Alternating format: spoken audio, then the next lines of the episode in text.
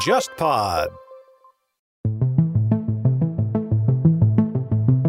很多人留言就是，不管他的政治立场是左还是右，都在反 ROC。左派嘛，他是觉得你不顾民生，对吧？你有钱报宴会，你没钱发补贴嘛，就是就是。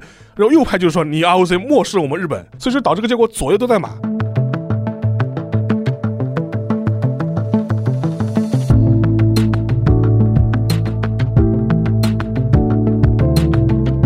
虽然说韩国很多网民已经对骂文在寅真的是骂出道道来了，但是谈访美的时候，很多人的口吻就变了，就说我们大总统不管在国内干怎么，那是国内的事儿，至少出去的时候他是我们的代表啊。那么实际上呢，我觉得在韩国人的一个观感上来看，这一次访美至少没有给他失分，只要没失分就是得分。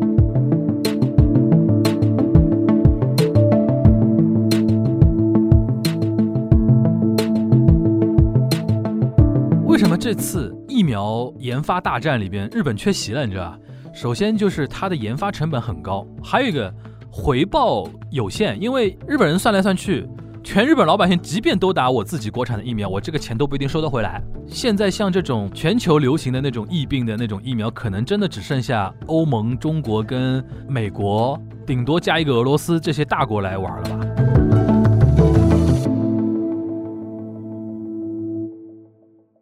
在今天开始正式节目之前呢，要做一个预告啊。东亚观察局呢迎来了独立上线一周年，因为去年是五月一号上线的，我记得对吧？对，呃，我们现在初定是在今年二零二一年的六月二十号下午，我们会做一场一周年的粉丝活动，我把它定为叫那个感谢季吧，看下赛。到时候会跟那个我们的 JustPod 一起做一些联动啊，呃，先做一个简单的口播，大家知道一下，然后具体的比如说报名信息啊、活动内容啊、报名方法啊、活动地址啊什么的，就会在事后的一个链接 JustPod 的链接释放，然后我们这边会把这些报名链接放在那个听友群里边，大家进行一个呃分享，对吧？我估计抢票是肯定避免不了的啦，对到时候大家肯定要做好准备。对吧？大家有兴趣的，大家可以一起来玩。再次说一下，是六月二十号下午啊。然后那个，如果听了我们这节目没加我们群的呢，就是你可以看我们那个每期节目的 show notes 里边，前面是有的，加一个那个微信号。其实上面名字叫樊一茹的马甲，对吧？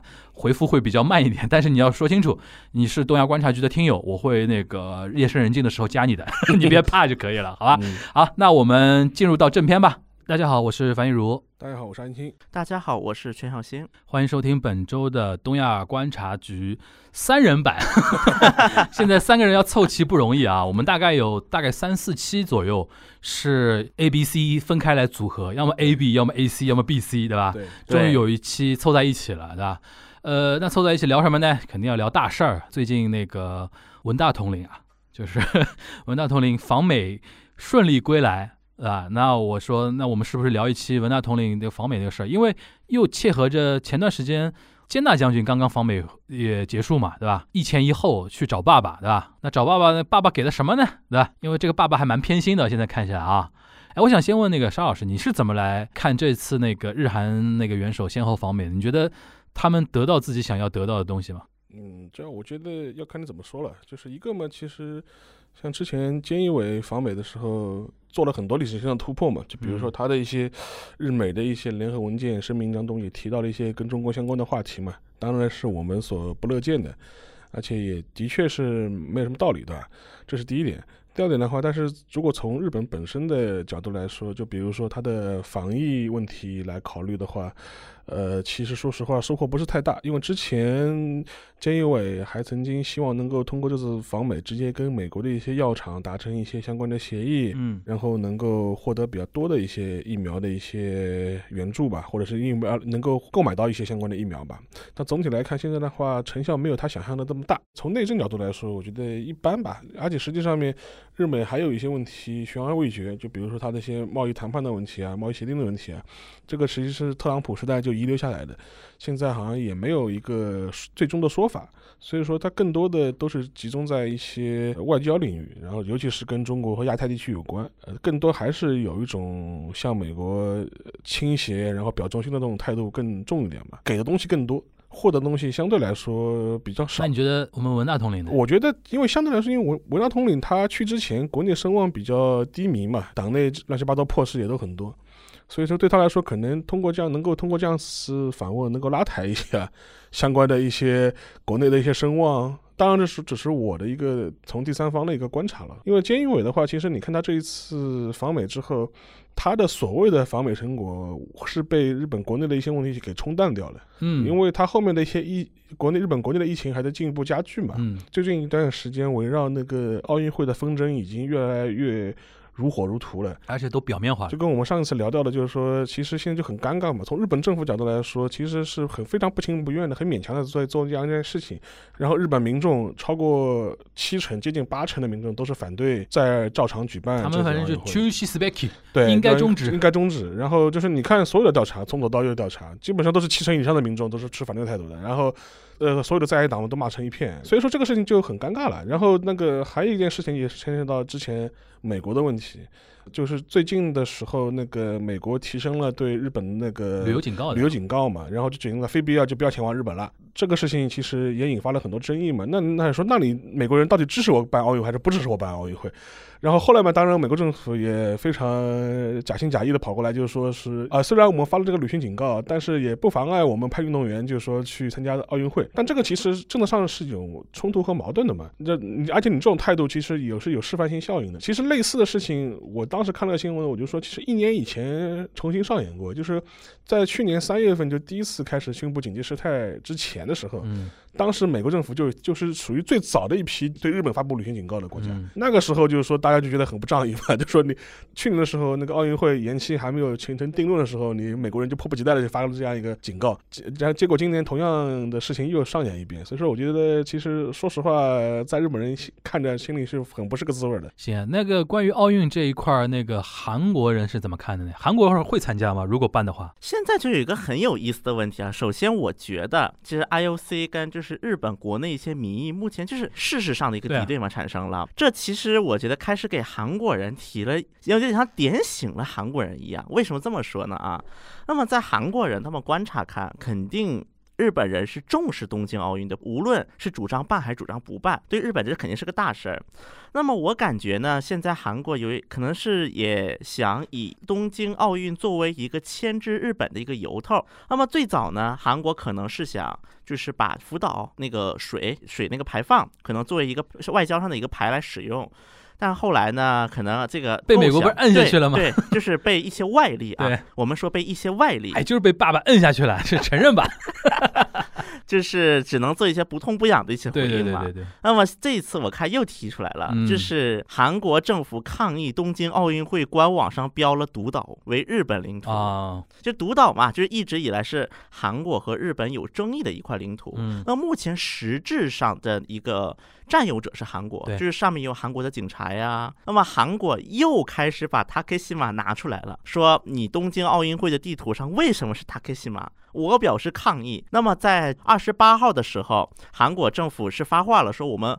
考虑包括退赛在内的任何可行措施，嗯，我觉得这个词呢很有意思，因为其实我退赛是全面退吗？就是不参加了，哦，不参加。但我个人觉得啊，实际上其实有一点像三八线以北那个国家的作风了，就是我其实提退赛，不代表我真会退赛，嗯但是我只要一提出来这两个字，那么外界肯定就开始有一些议论了。就是韩国想打的效果，可能就是一个火上浇油，虽然不一定这真的发表不参加这三个字但北方不是已经说不参加了吗？啊，那是北，因为我说这个意思就是他图这个效果，对这极端的效果。说句实话，北面真不参加，对于奥运会整个的举办来讲，影响不会那么太大。对，但是如果南面再说不参加，那这个大家的开始可能就会考虑了。而且日本的奥运会，韩国不参加还是蛮重要的，影响还是蛮大的。虽然说我个人觉得，除非说是奥运会不办了，嗯，否则韩国应该会参赛，因为如果说你不参赛，实际上在国际的一个体育界也好，包括对于韩国国内，包括 韩国国内的体育界，嗯会有很多很多一些声音的那。些有可能拿牌的人怎么办？对，就他们的努力怎么办？我插一句啊，韩国现在每年奥运会拿牌大户是哪些项目啊？射箭基本上是有几个牌拿几个牌，跆拳道，然后还有就是像之前的话，足球拿过铜牌，反正差不多拿的最多的应该就是这因为我印象中跆拳道跟射箭是比较有名一点。对，那么像射箭呢，韩国人也很有意思的，因为韩国人也发现了，如果再怎么下去，就是射箭牌全被韩国人自己拿光，那以后谁想玩射箭了？就跟我们乒乓球一样嘛。总体来讲啊，因为毕竟韩国它这个国家在于东亚一个局势上啊，它走占的一个比重还是不小的。所以说，我相信韩国方面提出退赛这两个字的时候，应该就已经是想好了后面会不会出现，就是他可能有这样的意图。想让这个事情火上浇油一把，然后呢，以此第一个来表示对于日本的不满，嗯，第二个呢，顺便也把爸爸的嘴给堵上，因为爸爸也知道独岛这个事情两边争太久了。因为我们可以观察一下，其实关于独岛这个问题上，除了两方没有冰火交融，这个是没有过。嗯，但是除此以外，能做的什么样的敌对行动都做过了。那么韩国这个时候突然搬出这么样的一个事情，这是什么层级的人说的这句话？就是韩国文体部嘛，还是在一个职门部门的对。讲法？我看到日本新闻说李李洛渊也发表类似表态了李洛渊现在理论上没有职位的呀，啊，是啊，但他但他就是发表了一个类似的言论嘛，这只能是个想法，因为他现在没有任何身份的，他就是个党员，只是说他以前的职位比较高，包括之前呢，按这么说，李洛渊还说过赦免朴槿惠呢，所以我相信这个事情，韩国政府他是有一个算盘的，就是他刚才说的，他可能也是想以这个方式来去，一方面是不让爸爸来太多的干涉。他发这个火，但是我也要发点火，至少不能让你好看。嗯嗯嗯。可能是有这么样的一个心态在里面吧，这是我个人的一个观感。独岛跟主岛的争议，传统上美国人是怎么表态的呢？不表态呀，就是不表态，不表态，随便你们去。因为独岛这个事情呢，实际上就是目前的一个现状啊，嗯就是韩国在实际占有，但是呢，独岛所在这个海。这个海的名字就是更多的国家认可的是日本海 Sea of Japan，但是韩国是叫 East Sea 东海，对，就是那个东海。黑，所以说，我觉得这样的一个现状，实际上也是爸爸默许，甚至是爸爸幕后调停的一个结果。传统异能啊，沙老师，你到现在这个时间节点，你觉得奥运 如期举办的可能性现在占几成？我觉得还是以就是我我上次说一半一半嘛，我相信现在还是一半一半我觉得还是一半。徐小新，你觉得呢？办六成不办四成吧？办六成不办四成啊？那我刺激一点啊，我觉得七成半吧，因为我现在觉得说，他如果真的要不办的话，再再不宣布，好像就奇怪了这个事情。那，但问题他如果他说办的话，其实现在很多地方都已经没有准备好。就是我举个例子啊，就是说是嗯，大家还记得吧？之前还把那个奥运开幕式的人给炒掉了，对对对，现在后面也没有任何说法，说是没任何说法。谁来接这个事，开幕开幕事情到底谁来管，没人哎呀没说法开幕。式可以 VR 的嘛？还有一个很实很具体的问题，第一就是比如说他现在跟那个奥那个奥运会期间他的医疗资源怎么保证？嗯，他现在跟医师协会还之间还是没有达成妥协。到现在为止，医生学医师协会的所有的口号都是说我我们不主张办，而且以至于那个那个韦生茂本人。就是日本那个所谓防疫的科学家的一个最高的一日本个，福奇嘛，他也说，他说奥运会的话可能会加速那个印就是印度变种的那个传播，这是他最近的一个最新的一个嗯发言。还有一个就是还有一些很实际的问题，就比如说他的一些啊有大量的奥运的那种志工，就是选辞退辞退，他不参加，他而且就是很很多还没有辞退都会抱怨说现在没有一些很具体的一些防疫的一些措施出台。呃，现在这个状态就是说，如果你硬着头皮这样办下去。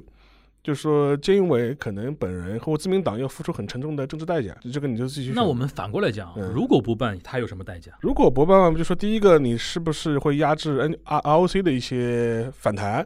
讲的实际一点，就是有很多民粹的东西是你你可以利用资源，你是可以利用的，嗯你可以把这个矛盾转化成一个日本对外的一个矛盾。现在就有点这个意思了。现在 IOC 变成那个众矢之的了。对，然后今天我看到就日本共产党日共的委员那个书记那个志位和夫同志，当时怒斥他说 IOC 是把日本当做殖民地了吗？而且现在其实日本一些很主流的媒体都开始有类似的言论，就那个嘛，朝日已经公开讲了。对，前天的时候，朝日发表了一篇社论，菅义伟总理应该决下决断，终止那个奥运会的举行。这是一个日本排前两名的一个大报。左派旗帜啊，呃中间偏左吧，也不能说左派旗帜，中左吧除了读卖就是基本上读卖就就朝日嘛日就是就朝日，它是这样一个地位的一个报纸，它发了一个官方的社论，它做了这样一个呼应啊，所以说类似的一些讨论其实就越来越多嘛，而且有的时候我看我会去看一些就说是日本，比如说雅虎 Japan 啊，或者是像他他他一些什么啊啊这些去论坛上面的留言，嗯嗯我就发现很有意思，就是说很多人留言，就是他是不管他的政治立场是左还是右，都在都在反反对 ROC。左派嘛，他是觉得你不顾民生，对吧？你有钱包宴会，你没钱发补贴嘛，就是就是。对对对然后右派就是说你 ROC 漠漠视我们日本，所以说导致个结果左右都在骂。对，其实我觉得日本已经把那个人民对于防疫的一些怨气，撒在巧妙的 IOC 转移到了对于 IOC 的一个不满上面去了。所以说现在就是你看日本的所有的这种主流舆论下面的一些讨论，就基本上你发现不管左右左右，全部在喷 ROC。那如果我们不说这种情绪上的一些损失或者什么，那你金钱的损失就是实实在在的嘛。但问题是你办了之后，损失其实也未见得小了。这这就看怎么评估了，因为因为现在现在看到最新的一个数据是说，如果不办的话，它损失是一兆八千亿日元嘛，有一个试算这样出来，那大概就摊开来算吧，这个东西怎么弄法？因为你现在这个问题就是说是，如果你坚持办下去，嗯你付的代价是什么？而且我我还可以举个很实际的例子，就是说嗯是前个礼拜，就是说我跟一个在上海的日本朋友吃饭，他就跟我吐槽，然后说他的父亲今年七十八岁，有慢性病、高血压啊这种这种病，然后他去那个预约打疫苗。他说他现在预约，跟他说你七月份才能打到。然后他的母亲就是大概八十岁左右，嗯就老太太嘛，身体比较健康，就没什么毛病，嗯，没毛病的话嗯。往后排，八月份，就是你有慢性病可以往让你往前排，嗯没有慢性病排到八月份，就抱怨很多嘛，嗯。就所以说我觉得这也是一个日本国内一些你说民怨为什么沸腾啊？直到最近这几天，也就也就是就是五月底的时候，日本在东京和大阪柴油自卫队组建了大手钉，对大手钉搞了大规模的那个接种中心，在此之前都是各他就把所有任务都下给各个然后第三天就爆出系统出出故障。故障了，对。哎呀，我真的服了，我 我真的服了，真的服了。这次真的疫苗把所有的人的真面目都打出来了，对，对吧？你像包括我们中国台湾，待会儿可以可以可以带到两校正回归，校正回归。哎呦，真的真的，虽然韩国他搞得也不好啊，嗯但是有这么一个对象摆在旁边，对，我真的觉得文大总统虽然他也挺不幸的、啊，这就是但是他也很幸运。这么一看，这就是今天我们主要的一个主题啊，就是文大统领。现在我看了一圈国际舆论报道啊，因为最早我们沙老师说的嘛，他去访美一个最大的一个战略目标，对吧？就反正拉抬一下我的一个声势。真是的。效果不错啊，至少从国际上反应来讲，今天我就比较好奇，韩国国内怎么看这个事儿？就是疫苗外交，至少相比于日本，更不要说相比中国台湾啦，韩国是是不是应该能算成功了吧？这次，当然，首先我们要强调的一点，请你先放下你的头碎文的滤镜啊不是韩国人民是不满意的 啊，。不满意啊！韩国人民的韩国人民韩难伺候国网民要要求比较高，对韩国韩国网网民们呢肯定是还是有意见的。配不上文文大同。其实这一次我们就是把就是这次那个会谈啊和拜登的这个会谈，我们就是概括成几个关键词。嗯第一个关于疫苗，那么它是用这个词叫做韩美就疫苗供给达成合作。但是这个话呢，看起来它很好听啊，但实际的过程当中，它概括起来，第一个就是美国先给你文在寅五十万个疫苗，这五十万个疫苗干什么用呢？给你们部队打去，他给的是那 B N T 还是莫德纳那个？应该是辉瑞。啊，辉瑞那就 B N T。B N T 对，然后呢，第二个就是因为这一次啊，这一次就是因为疫情的原因嘛，嗯本来呢，每次韩国总统，比如说访问个中国呀，访问个美国，都会带一大堆企业老总过来的，叫那个企业人使节团。这一次他只带了不到十家。就是三星、LG、SK 就这一类的，那么这无外乎是两种，第一种就是在美国有大投资的，比如说 LG 和 SK，哎，有人说是说三星的投资换来的疫苗，这个说法成立吗？你觉得？我个人有一种看法呢，它应该是有关联的，嗯，至少是，至少是有关联。我们不能说因为这个三星的投资，所以才有这个疫苗。嗯但是这一点，第一个他给了，第二个就是摩德纳和那个三星生物签了一个协议，就是说三星生物为摩德纳生产疫苗。好像说韩国能生产摩德纳疫苗了，对吧？对，OK，那么第三点就是说，就是刚才有提的一点，就是五十万个疫苗给韩军这个事情呢，韩国人呢刚开始还是不满挺大的。为什么呢？你看看啊，让你文赞，因为韩国有大概好几个月疫苗是荒的，就是只有阿斯利康可打。阿斯利康就是一个有 AZ 对吧？对对对，啊但是 A Z 呢，众所周知出了一血栓血栓，嗯，而且三十岁以下是不能打的，二十多岁这个人是最活跃的，在网网上是对对对对作为网民对对，我不你不让我打，骂最狠。对。然后呢，这次还只给韩军打。刚开始大家不满其实挺大的，就是大家就觉得，哎呀，你美国真自私。很好啦，不是不是，刚开始大家的观感是这样，韩国人真的是就是觉得你给韩军不就是为了保护你自己美军吗？啊，因为有交流的，对有交流有军演什么的嘛。对对对但是后来大家一看，回过哎味儿来了，吧？对，日本怎么这样？哎呦，中国台湾怎么那样？全靠同行衬托。真的是靠同行衬托，以至于在文在寅这去美国之前，当时有一个叫黄教安的，又来了，对我们的黄教安检察官啊，他以前是说了一句话，嗯，当时。为什么说文在寅的运气好？有一个就是因为这个黄教安这个猪队友显显露出来了。嗯，黄教安说了这么一句话，去美国说：“我希望呢，美国能够就是在疫苗方面能够多照顾一下韩国的感受，尤其是如果疫苗量不够，可以优先给国民力量党执政的 啊，城市。对对对对对这句话说出来了，嗯，就是连国民力量右派内部都在骂。你说这你这话说的什么话？这到底是？这这不知道脑子怎么想的，这种话说出来，就是这句话说出来，然后文在寅过去签了一个合作，然后委托生产了莫德纳，是不是黄教安一开始不看好他的一个疫苗外交的成果，先把这话先说出来，先我觉得也是对，对吧他就是等着文在寅回来出丑。但是问题在黄教安这个人呢，我个人感觉他不太适合做政治。嗯但，他做的很多事情，就是每次都采反他，对吧？对，就是韩国当时我记得有一个政治评论家说过一句名言，嗯作为一个政治家来讲，在韩国最不该干的三件事第一件事儿剃头，第二件事儿绝食，第三件事儿辞退议员。他都干了。对，三个都干了。黄教安是，就是明明是一个新人做搞政治，就是韩国政坛的票房毒药，对。他在哪里哪里就倒霉，对吧？然后呢，文在寅回来，不管怎么样，你是签了一个协议回来对的。对对对对，那么我们再联系他的一些其他成果啊，嗯，第一个就是韩美的一个导弹，导弹社区被废除了。这个好像我们国内还聊的还挺多，蛮敏感的嘛。但是实际上呢，就是从各方的一个信息来看，韩国就算是给他放开了设计，它其实更多是一个象征意义的一对对对，个放开。其实象征意义，韩国还能打过来嘛？比它之前是八百公里，就是控制在半岛以内的，对吧？虽然他放开了这个射程，但是现在是放到八百吗？是废除了，啊，废除了。对射程限制废除了。但实际上来看呢，这个应该也是第一个让文在寅好看回去。对对对，然后呢，也顺便，因为你看这次文在寅和拜登他们共同的记者会的时候说了一句话说，我们拥有共同的价值观。嗯，说了这么一句话出来，我们要知道的是什么点呢？第一个，其实有些人他们是不看好文在寅跟拜登的一个配合的。为什么这么说？因为第一个对朝政策，就是半岛政策方面，它是有一些差异的一个接近上。都说什么文在寅是最反美的总统，而且我们要知道，韩国它并不是一个价值观的政治，它实际上是个爱豆政治。说难听一点，嗯，就是包括我们说朴槿惠，朴槿惠她是真正的右派吗？如果你要从理念来啊，我懂你意思，我懂你意思。实际上韩国并不是一个用价值观搞政治的一个国家但。美国是嘛？但现在既然我们要说出来，我们是一个共同价值观了，嗯我们要说出这话来了，那么总得拿出来一些东西来看。对对对那么拿出来一些东西，拿出来什么呢？那么很明显，这就是一个、嗯第一个给你废除射程，第二点就是稍微提到了一些有关于我们的一些话题。嗯嗯嗯，但是也能够看到他的一些文字里行间里面，就是相比于他在与日本等等的国家的一个就是协商过，他是送现在放了一些口儿，那也能看出来文在寅夹在中美两国之间，对看得出来他的一个苦衷，对对对。应该算是一个苦衷吧。这一点我记得前两天你发了一个朋友圈啊，嗯，就我们驻韩国那个大使接受 NBC 的一个专访，它里边我觉得我看文字那个文字稿，我觉得他讲的还蛮清楚的，就是说中方也知道韩国的一些具体情况，对，但是呢，我们只表达遗憾，也并不会说么就以怎么怎么样反对，因为我们也毕竟有自己的一个立场嘛。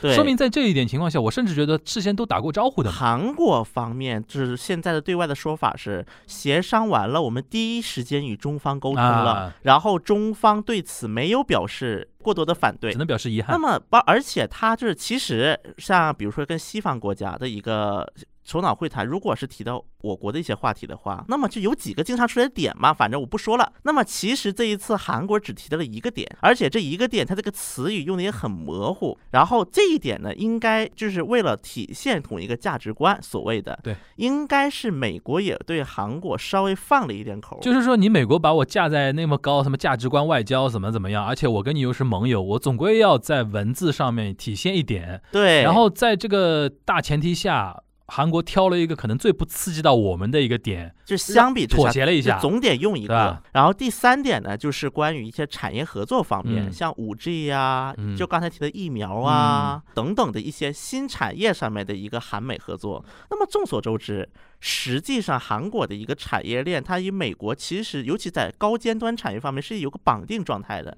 就比如说美国对于我们的华为进行制裁，嗯那么它就算是三星芯片，它其实也卖不出去的，因为它实际上它的很多制裁，它是现在千方万计的牵涉。嗯那么对于这一点来看，其实我们就就是中国来讲啊，它的一个对应很简单，只能说是不断的进行一个技术升级，甚至是一个技术自主创新，只能这么做了，这个没有办法了。嗯除此之外呢，那么还有一点就是尊重板门店宣言、新加坡宣言，就是特朗普跟那个这是拜登说的。啊，拜登表示尊重板门店宣言和新加坡宣言等等。对新加坡宣言就是川川普跟川普对金正恩的那个对 OK，对，就是，但是这个的意思很简单，是我尊重，我承认有这个宣言，但是呢，我还会按我的想法去就不对朝不。多展开了。对，那么大概我们就可以这么理解。说明在拜登眼里，朝韩问题不是最主要的一个问题啊，但是文在寅认为，在拜登眼里，朝韩是最主要的一个话题。是吧？对啊，他想多了，想多了，想多了。想多了当然。这也是个价值观嘛，嗯所谓一个价值观外交下的。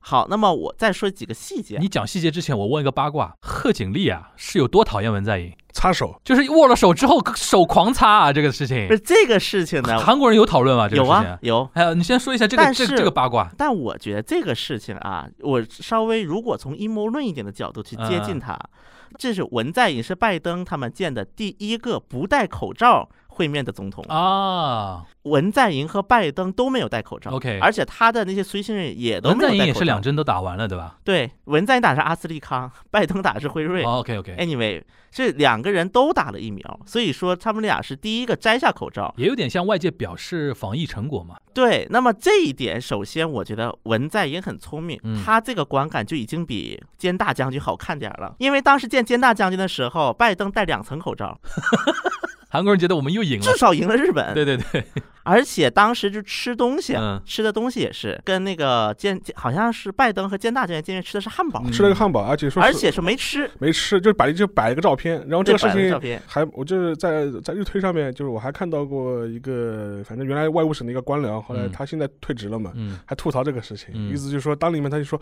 哦，当年中国领导人去的时候，可是全全套国宴的，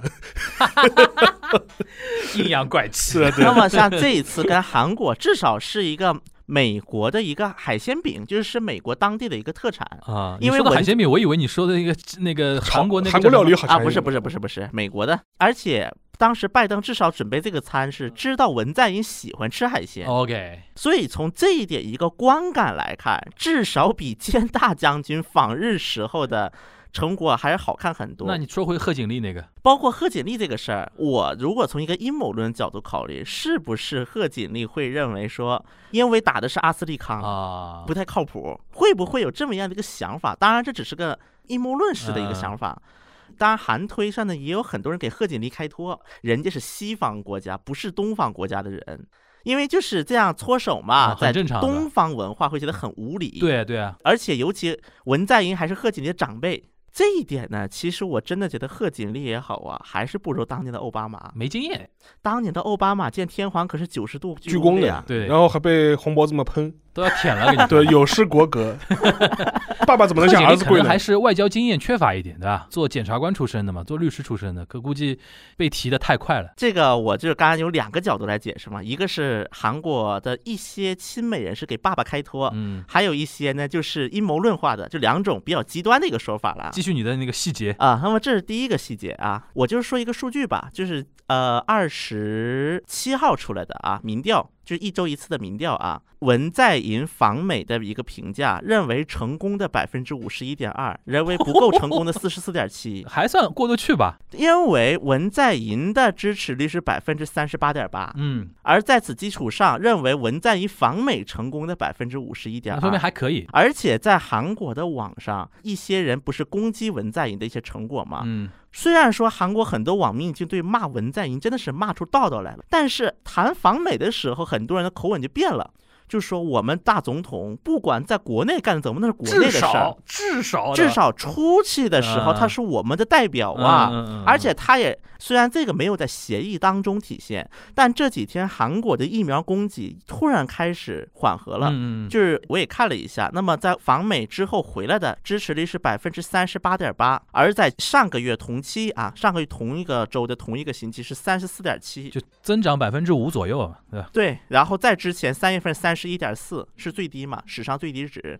那么实际上呢，我觉得在韩国人的一个观感上来看，至少没有减分，而且这对于目前的一个马上就要进入皮脚丫阶段的一个总统来讲，就是已经是最后一年了嘛，嗯明年三月份就要选举了。嗯，这一次访美至少没有给他失分，只要没失分就是得分非。常成功了，在很多地方人看起来，实际上是非常成功了，嗯而且有猪队友在旁边做衬托呀。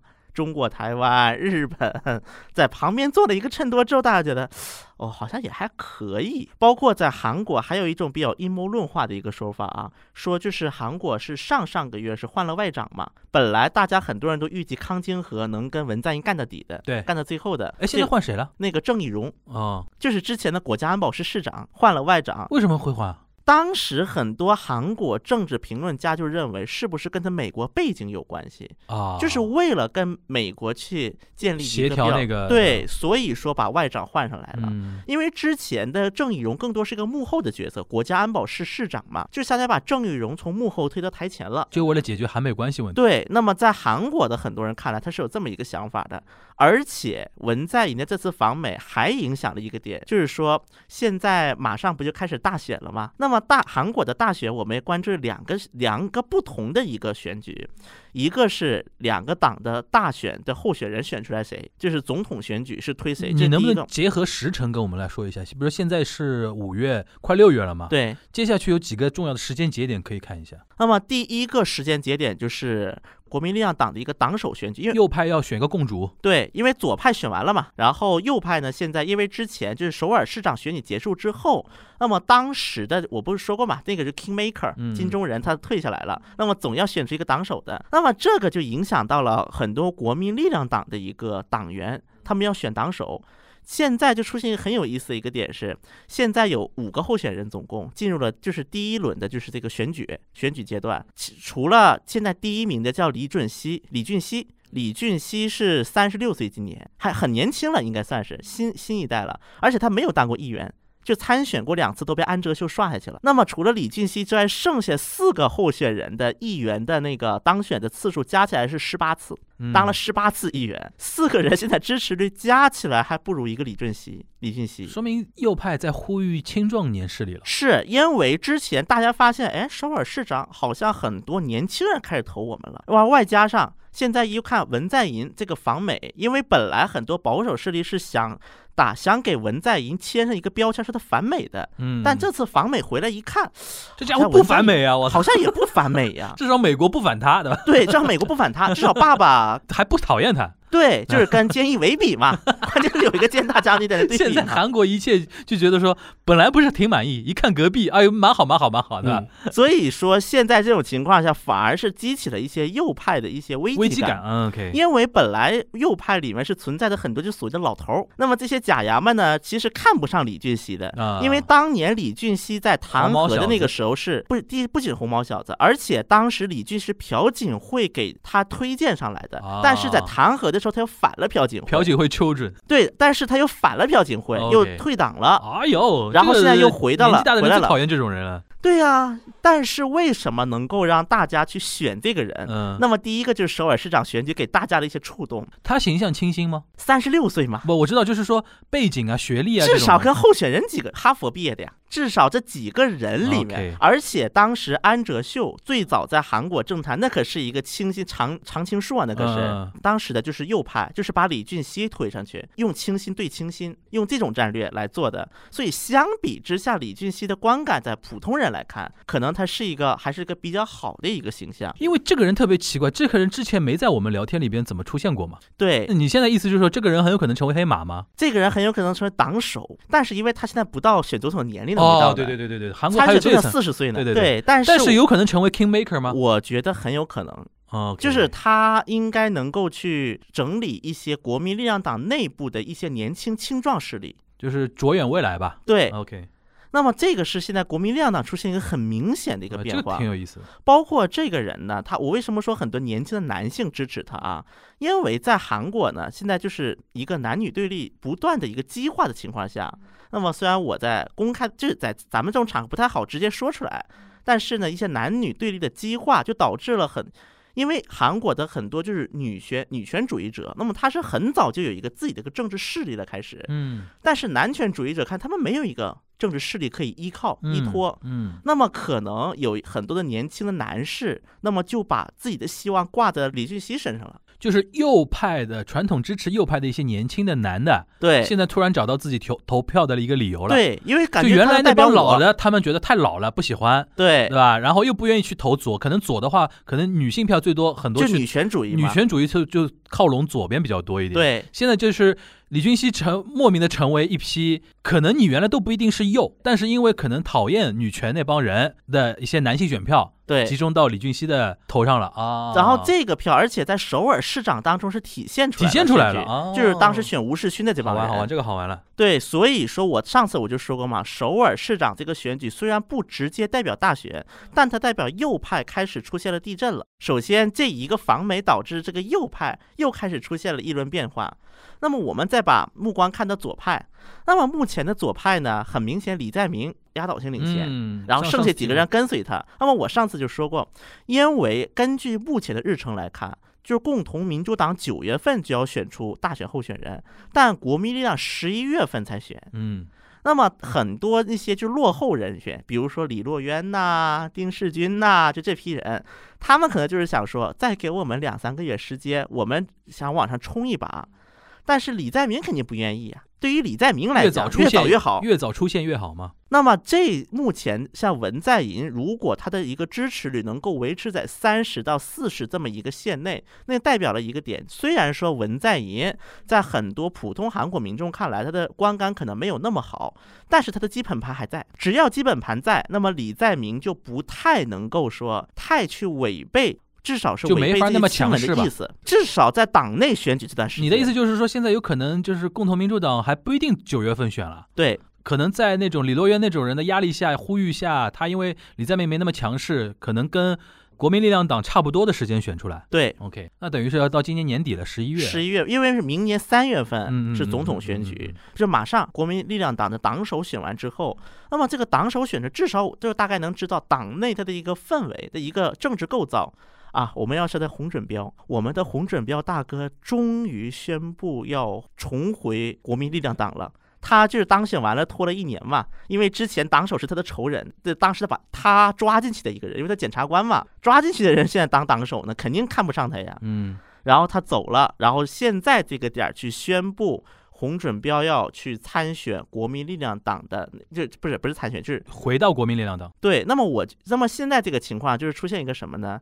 很多的一些初选议员，就是很多年轻的少壮派，他们就觉得洪准标太难看了，形象对形象不太观观感不好看呗。嗯然后呢，但是大部分人还是同意洪让洪准标回来，因为大家都知道洪准标还是有功劳的，在当年弹劾那个时候是有功劳的人，而且很有可能按现在这个趋势下去，洪准标还说不定会作为国民力量党的总统候选选人出来，嗯然后跟尹锡悦去竞争。现在右派好像他掌握了一个 get 到一个点，就是我选候选人，对吧？比如说，假设在党外还有候选人，怎么办？我们党现在势力不够，那我们党选出来一个，党外选出来一个，我们俩再拼。那么在当年的首尔市长就是这么做的，就国民力量党先选出来个吴世勋，然后党外选出个安哲秀，吴世勋跟安哲秀再比拼，然后吴世勋让了安哲秀一把，最后吴世勋还是成功了。所以国民力量呢可能是有点自信了，觉得我用这种方式能够吸引大家的关注。对啊对啊，对啊你看看，除了民主党这帮人以外，剩下都是我们的。所以我是觉得说，接下来你别看文在寅访美它是个小事，但它其实是牵扯后面很多很多的一个韩国政治一个日后的一个进程。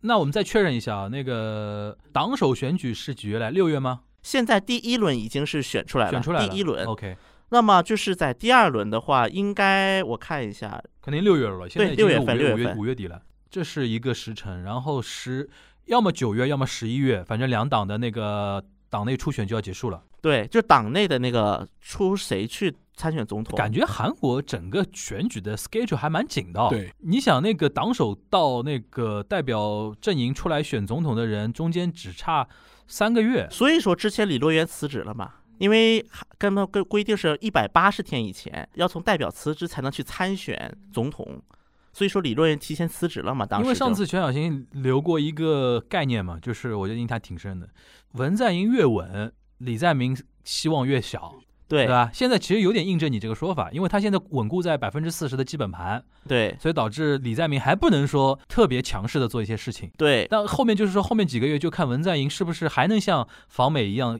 持续打出非常好的牌，对对吧？如果他打不出来，或者出什么问题继续往下掉的话，那可能就是李在明就板上钉钉了。而且李在明的活动空间就会变得很大。，对，因为目前我发现的一个趋势就是，嗯，越来越多的韩国的国会议员，甚至他的选区不是京畿道，因为他现在京畿道支持省长嘛，很多不是京畿道的一些议员开始去京畿道的活动凑热闹了，这种倾向开始出现了。有点蹭一点苗头蹭蹭李在明的那个意思了，对吧？，对，确实是出现了这么样的一个苗头。我觉得就是因为我一般个人去关注韩国的政治，别人问我怎么关注，我说我看几点，就除了公开的东西以外，我看几点观察。第一个观察就是在一个议员，假设他办一个出版纪念会，就是。写不写书？因为这个通过写书，他能够向媒体发布信息说我回来了。另外，通过谁去参加他的这个出版发布会，来看他的一个派别，然后谁谁给他站台，对吧？对，那么这是第一点。第二点，第二个我看什么呢？比如说像李在明这种人，他是经济道知，他已经有一个职位嘛。嗯那么在他一个行政活动上，到底有多少议员会露面？嗯，那么这个应该就是能看出来一个派别了，就是谁去占他这个派别，占的派别是多还是少？我是习惯是观察这两个点的。嗯那现在理解是左左派的一个观察重点，其实是看李文在寅的支持率。对，那右派呢？你觉得现在那个尹锡悦呀、就看尹锡悦了的？尹锡悦尹锡悦现在支持率多少？现在尹锡悦还当然不同的调查方式啊，嗯嗯你感觉？你感觉它结果不太一样，但我相信现在尹锡悦的一个稳定盘应该跟文在寅的稳定盘差不多，已经差不多了。快了，应该有哦二十几了。就是这二十几的人，我相信到时候只要尹锡悦会参选，而且尹锡悦不犯大失误，都会选尹锡悦的这批人，OK，有百分之二十左右的人是。那我后面一个问题就牵涉到我今天比较想聊的一个大的一个重点啊，就是关于疫苗那个话题。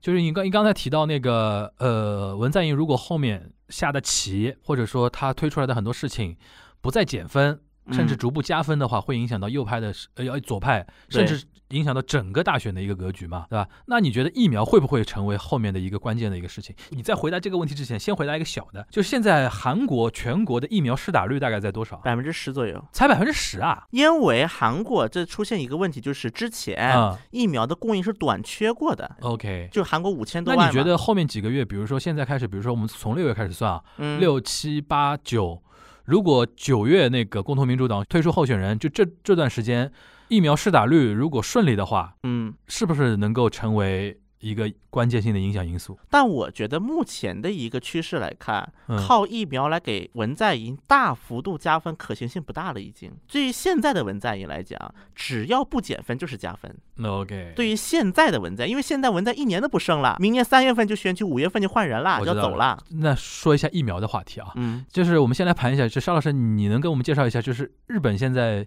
打疫苗，刚才因为提到这个大手钉，那个那个是等于自卫队军队在打嘛？对吧？然后不是，他是调集自卫队去新建，因为他一些施打的力量，接种中心，对吧？对他施打的力量，呃，就是传统医护那边他觉得可能不是入不敷出嘛，或者是嗯很难承承担嘛，嗯他他等于是调自卫队直接参与这个大型的。呃，疫苗施打中心的，比如说它的新建、设立以及嗯运营，嗯等于是要调自卫队的力量，能够参与那个民间的一些疫苗施打，所以他，但他现在基本上还是针对老年人的。但是它一旦是放出，像之前大阪也是，他他放出，比如说预预约的名额，就基本上也是被秒秒杀的这种嗯状态。嗯。然后疫苗的预约过程当中呢，也发生了很多事情，就比如说一些，呃，它一些呃不全的信息也能预约，预约之后没有一个非常确实的一个认证的过程，嗯，所以导致可能会有重复预约、嗯。或者预约是呃出现错误，反反正就是各种我觉得互联网技术落后的这种状态，而且还甚至还出现过，因为打错，打错疫苗，就比如说曾经给一个就是一个施打者一天之内打了两剂疫苗，对，就类似这种事情会会会就是层出不穷。年纪大的人本来就搞不清楚，对然后 staff 说：“哎，老人家，你打过了吧？好像没打过，那 再来一针那种感觉。”。对对，所以说然后前两天不是发生一个什么一个冰柜忘插电了忘，插电了，对，本来应该是零下保存的疫苗变成常温保存了，完全就失效了嘛。所以说类似这种事情其实蛮多的。这个呢，一一其实这一次也有很多人批评嘛，就是说，因为日本它的很多体制性的东西，嗯它可能更适合运营在太平时太平时代运转。嗯它不完，它完全不是用来应对一个紧急状态的这样一种社会机制，它可能比较适合这种日常的这种运作。肖老师，你能介绍一下日本现在主要打的是哪种疫苗？现在基本上打的还是那个莫德纳莫德纳，然后阿兹利康，因为有好像不要了，对吧？啊因为 阿兹利康有那个血栓风险嘛，嗯所以说就现在就是他现在核就是审这审核通过了，嗯但是他没有就是全民开始就是允许开始施打，嗯就，基本上是这种状态。有一种说法嘛，他不是买了一点二亿剂嘛，对，然后说现在好像不太想莫德纳多了之后，他有点不太想打了。不了，太想打了，对。然后想把这个捐给台湾，我说卖吧，呃反正给总归得给的。吧。对对，呃讲到这个，我突然觉得我们安倍晋三啊，真的骚，一下台各种骚操作，你知道吧？去嘛靖国神社，然后吃那个台湾芒果，还发照片上上推特，台湾加油什么的。你记得上次？不是不是芒果，凤梨，凤梨凤梨凤梨凤梨凤梨但是我很想提醒他，我觉得你肠胃不好还是悠着点。对 这种事情少做做，对吧？对你肠胃没好处的。那主要还是现在主要打摩德纳，不，主要打摩德纳，对吧？那那个回到韩国这边，小新，你有没有了解过韩国现在主要打的是哪种？呃，韩国目前打的是阿斯利康、辉瑞这两种是目前已经放到市场上的。那么除此以外，那么韩国对于就是强生，嗯，和就是 Johnson Johnson，对嗯。Johnson 和那个摩德纳是已经是审批是俄罗斯的他们也打的话，没有没有。没有吗？俄罗斯是这么一个情况啊，这个事情也搞得很复杂啊，嗯。就是叫卫星嘛，卫星疫苗嘛，就是卫星疫苗呢，实际上是韩第一个它是韩国委托生产的，对它有一部分是，嗯外加上阿斯利康不是突然一个是阿斯利康突然出事儿了，第二个就是哎一看哎，呃因为当时卫星疫苗它不是出了一个论文嘛，就是在那个 Lancet 就是《柳叶刀》上嗯出了论文说有效率百分之九十多，然后大家一看。好像这俄罗斯疫苗比阿斯利康好用啊！嗯就是大家很多人，他这个刚开最开始心态也是对于文在寅的一个逆反，就是阿斯利康这种劣质疫苗，你去打去吧，我宁愿打那个卫星。有的这种，反正辉瑞当时进不来嘛，嗯嗯嗯。辉瑞当时哦，就这两个月辉瑞开始进来了，对吧？对，然后那一阵儿呢，就是韩国国内，而且韩国像就我刚才提的宋永基，就嗯现在党首，嗯有一批与俄罗斯方面交流比较密切的啊韩国的政治家，所以说我们也说嘛，韩国它既然都能够生产给俄罗斯生产疫苗了，那么实际上如果是韩国真正引入俄罗斯疫苗，难度应该是不大的。那么像之前呢，像那个俄罗斯驻韩国大使馆。嗯也发过那个社交网站，说嗯是韩国政府在开始审查我们的疫苗了。嗯当然，我个人有还有一种阴谋论式的想法，韩国是不是故意放出来的，说嗯我有可能要去拿卫星疫苗去？嗯然后呢，美国一看可能就是，哎，不对呀，然后呢，用这种方法逼着辉瑞去拿了一批一批疫苗。理解了。那么这是韩国就一种阴谋论啊，当然这是一种，但实际是不是这样我不，但是呢，我这么说吧，目前来看，韩国它就是应该是把日本当成个反面教材了。对对对对。那么就是有一个什么点，比如说在韩国也出现了一批，比如说打阿斯利康，嗯然后又血栓呐、又怎么不愿意打，嗯然后那疫苗就要扔嘛，嗯因为八个小时不接种疫苗就要扔了的。那么怎么办呢？那么韩国就当时搞了一个叫 No Show Vaccine，就是那个爽约的疫苗，嗯你可以选择去打去，我不管你多大了，你只要你能抢到这个号，因为本来韩国对于普通民众第三季度开始接种嘛，嗯。就你现在、好，我懂你意思了。就原来你可能还要排到第三季度才能接着上，对然后在前面这一段时间，如果只要有空对有针，你现在就可以来打了，顶上来来打。对意，思啊。而且韩国在发布这个政策同一天还发布了一个政策，针对接韩国国内接种疫苗的人员，接两针接种过了十四天，出国以后回韩国免隔离，只要做三次啊核酸，这是韩国国内接种的。那韩国有没有发生过一些就是媒体报道出来，就是接种过程中的一些混乱啊、失误啊什么的？呃，其实我感觉相比于日本的话，就没有日本那么。大的混乱出现了，嗯韩国应该混乱，比如说可能就是出现过一种散发的，比如说有人打死了呀，打残打伤了呀。当然这个呢就说不清楚种过程了就。不一定是疫苗的锅了，对吧？还有像我记得可能最出的最大的一个事儿是一个什么情况呢？当时说是中青南道有一个县，就类似于我们的县啊，那个县当时把就是一个村儿的那个可能老年人都聚集起来打了辉瑞，打了辉瑞之后呢，然后还剩了。然后，因为辉瑞是要超低温保管的，而且它是保保质期非常短嘛，所以就把邻村的那个老人也带过来了，打完了还剩，结果县长他们去打了。然后呢，这个刚开始可能是可能怕影响不好吧嗯，刚开始就是不让对外说。后来就是因为某些契机，这个事情被曝光了，嗯，然后那个县长就出来采访说：“我是打了，但是我怕影响不好。”那么这个是到底谁对谁错呢？当然，后来韩国应该是通过这个事情是得出，应该是想了一招，一看这么一个情况，就说那我们大不如把这个给公开吧。嗯，公开就是你排队就可以打，对，应该这是韩国通过这个事件得出了一个经验，应该算是。那从客观上来讲，现在韩国的疫苗开始越来越多了吧？确实应该是开始越来越多，而且像六月好像是五月份啊，好像每周都有疫苗进来。嗯，最近确诊多吗？韩国？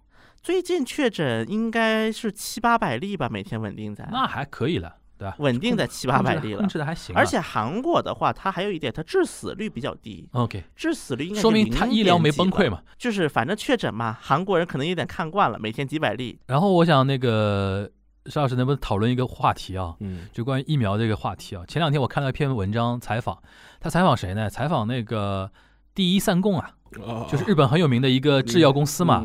日本媒体就日经采访的嘛，日经就问了一个非常淳朴的一个问题：为什么这次就是疫苗研发大战里边日本缺席了？你知道吧？然后我看了一下啊，就是现在疫苗这个东西真的很微妙的点在哪里呢？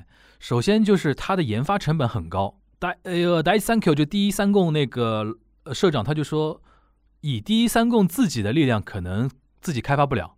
就是如果要日本要做自己国产疫苗的话，肯定要好几家公司大家一起来，对，这韩这是国一样，这成本比较高。还有一个回报有限，因为日本是这一就是一般国家都这样算的嘛，就是看你本国人口多少。日本人算来算去，如果我这个钱啪花下去，全日本老百姓即便都打我自己国产的疫苗，我这个钱都不一定收得回来。对，所以说，他说这个事情从根子上来说，可能现在像这种 pandemic，就是就是这是全球流行的那种疫病的那种疫苗，可能真的只剩下欧欧盟、中国跟美国，顶多加一个俄罗斯这些大国来玩了吧？不是你看那个市面上主流的几个疫苗嘛，嗯，阿兹利康是英国公司嘛，对。英国的人口是多少？五千多万嘛，对对对，就换句话说，就说是，就是人口在二十名排后的朝后的国家，基本上就不会再研发，而且没有必要做。就没有必要去研发疫苗了，对啊因为他那个账算不过来嘛，而且英国有一个好处，它是到时候比如说它它可以的什么全世界卖嘛。英联邦啊什么的，对就是所以说，像韩国，其实他那个走那个代工路线是对的，战略很好。战略是对的，对的就是说，他说他就说是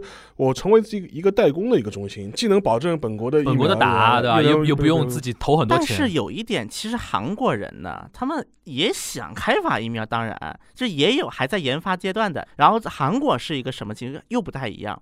那么韩国是不仅有日本这个问题，韩国还有个自己的问题，就是韩国的官僚体制。就是韩国为什么刚开始就是疫苗这引入的过程当中会比别的国家晚？那么这就当时就有人说，你对于公务员来讲，你成功了，你可能没什么好处。但如果这个事儿你失败了，你背锅就完了。嗯所以说，当时很多韩国的制药厂他们的一个说法也是，因为为了研发疫苗，尤其是要快速研发疫苗，它实际上是需要很多超出法律的一些权限，甚至是就是在原有的法律基上，你要给它提供更多的便利，才能去研发这个疫苗。但这个我觉得就是从层面上来讲是可能更微观一点，比如说包括日本，包括韩国，你研发出了国产疫苗，其实第一首先想到的是我只能满足我本国的人打，一般你很难行销出去的。但我这我觉得还有次我这次理嗯解下来，就是 B N T 啊，就辉瑞那个疫苗啊，其实主要是德国那个 BioTech 公司对制造的嘛，那技术也是他的嘛。它其实是个小公司，在在药企里面是个小公司。他为什么要引入辉瑞？辉瑞辉瑞为什么要肯投它？就是辉瑞它的一个整个网络比较强大嘛。然后他为什么要引入复星？呃对，但是我我还有一个想法啊，我个人觉得疫苗如果啊，假设就是像大家预计的一样，比如说新冠疫苗持续只能持续一年，嗯，一年之后还要再打，就像流感疫苗这样。对对对，我觉得如果到这一步的话，嗯那么日本也好，韩国也好，可能都都要开发了。就我们看那个流感疫苗，其实我们在比如说在国内打的流感疫苗，其实很多都是国产的。嗯，其实你打的进口的流感四价疫苗的概率不是很高的，相比之对下。就是如果到那一步的话，很有可能就会有很，包括你看国内也是，嗯，虽然国内最早其实研发出来疫苗的一个科兴一个国药，嗯但实际上你看现在打的话，至少有四到五种疫苗了，就像什么安徽智飞，嗯包括康希诺，其实厂家也变得越来越多，因为大家可能都意识到一个问题，疫苗它不不一定能一直管得住，嗯，你说不定以后就像流感疫苗这样一年一打。那么这样的一个情况下，我觉得才能够让日本也好、韩国也好这些疫苗厂商去真正的去加速去研发本国的疫苗。但总体上是目前这个阶段动能他们是不足的嘛。对目前所以说那个嘛，所以说去年这点呢，都是要为那个。那么，川普大统领就是名下冤的。嗯，当年他确实是在他手上是砸了一百个亿下去，就是砸那个疫苗研发嘛，对对对资助嘛。而且说实话，这个呢你刚，刚提到 A Z 是英国的嘛？对啊，摩德呃摩德纳纳和那个 B N T 其实摩德纳也是美国的对吧？。对对然后 B N T 也能算是美国的吧？对。对对吧？其实嘛，其实类似的这种研发的这种落后，其实同样也出现在法国嘛。嗯因为，法国其实它的生化力量是蛮强的。对的，然后他这次可能法国的一些就是说相关的人也在反思嘛，为什么这次法国落后嘛？对，或者疫苗英德因为都有了嘛。后来当时我看到一些批评就很简单，他说你你想想看，当时英国、美国、德国政府他官方砸了多少钱下去啊，，对你法国政府砸了多少钱下去？对就 就是马克龙不行，就你后面的产出当然不一样了。后来为什么会迟缓？其实日本也是一样的，就是就是他日本政府当时他一直没有想清楚，就是他对这整个疫情的一个走向的预判判断，就说是可能就比较滞后一点。一个方一方面是滞后，另外一方面说实话，他内部的心里面还是有一种实在不行我可以靠爸爸的这种心态在。对对对，想来想去想到爸爸啊，，想来想去爸爸，他爸爸不会不要我们的，就是就是他总归会有这种心态在那地方。对对对，大不了我向美国要嘛。对，而且很有可能就是很多的很多国家，他的一个想法就是说，哎，爸爸的领导人都换了，都是拜登了，那么拜登应该不会见死不救的，川普能干得出来，拜登应该干不出来。我相信应该是有很多瓜是这么想的。现在现实也是这样了嘛？爸爸自己打的差不多了，然后开始要开始往外送了嘛？当年川普在的时候，其实说实话，他只要你只要你只要钱给到位，对吧？还就是该给你还是给你的，就就就就他。只认钱了，对，你钱给到位了。对的，你像给他，说不定到时候都都可以给你来拍卖，然后那个反倒是拜登，他 意识能形态的。他意识形态的这种包袱和反而更重一对点。对对对对，所以这这次我就感觉就是疫苗本本来本来以为好像说疫苗这个东西没有说那么敏感啊，但现在看起来就是一个疫苗也能体现出一个国际政治学的一个一个东西嘛。就我觉得相比之下，韩国啊，就是在周边的几个就是以美国当爸爸的国家里面，应该算是走的比较聪明的。为什么这么说呢？啊，我说这几个国家比啊，咱不跟其他国家比聪明聪明的，为什么我是这么说呢？不管怎么样，由执政党议员这样一个重臣，嗯把卫星疫苗给提上日程来了。对而且虽然说韩国国内的一些网民对于中国的疫苗，他有一些不信任之类的啊，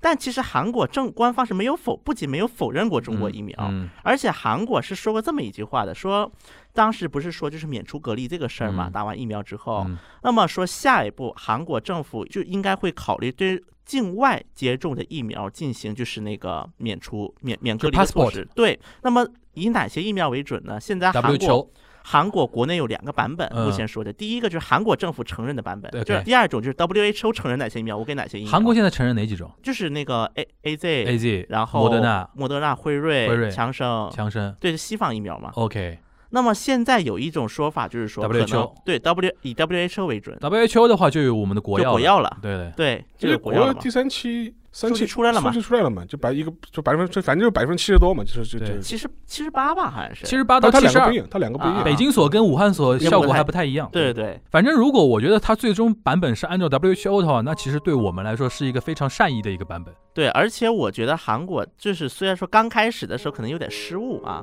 但其实后来在周边国家来真的很好了，这同行衬托的多好啊！而且还有一点，嗯韩国当时我记得有一段时间，韩国也在宣传什么，就是他们的注射器，就是因为韩国用他，他们把他们自己就是研发的注射器给卖出去了。嗯，当时他们跟辉瑞是这么谈的，就是你如果把疫苗给我，不是你把这个疫苗卖给我，我把注射器卖给你。OK，因为当跟用韩国的这个注射器，就是本来 AZ，比如说一一一盒疫苗、嗯能打十十针十个人的，本来是，嗯但是用韩国的那个注射器，因为它是能把就是里面的那些，就是那些剩余的那些疫苗，它嗯能给就是利用起来嘛就。耗损比较少，对吧？对，所以就能打十二个人，OK，AZ 能打十二个人，就能多打两三个人 OK 用它那个注射器。OK。所以韩国当时也是用这个算撬开了，嗯有点是。行，那我觉得不管怎么样，就是反正我觉得包括日本也好，包括韩国也好，看那个趋势总归要开始打了，对吧？要开始打了，因为日本不管你办不办奥运会，打还是要打疫苗总得打，对吧？然后现在就是看打的一个效率问题，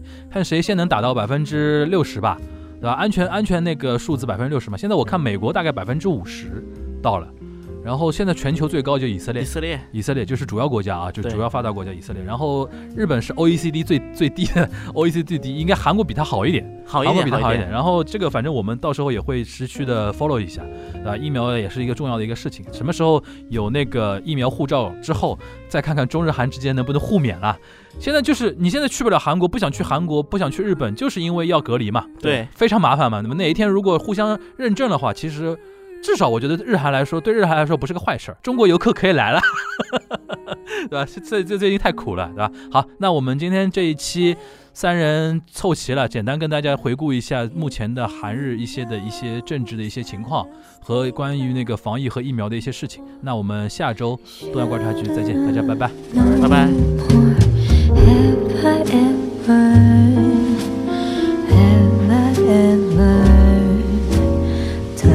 Just soul like you have now.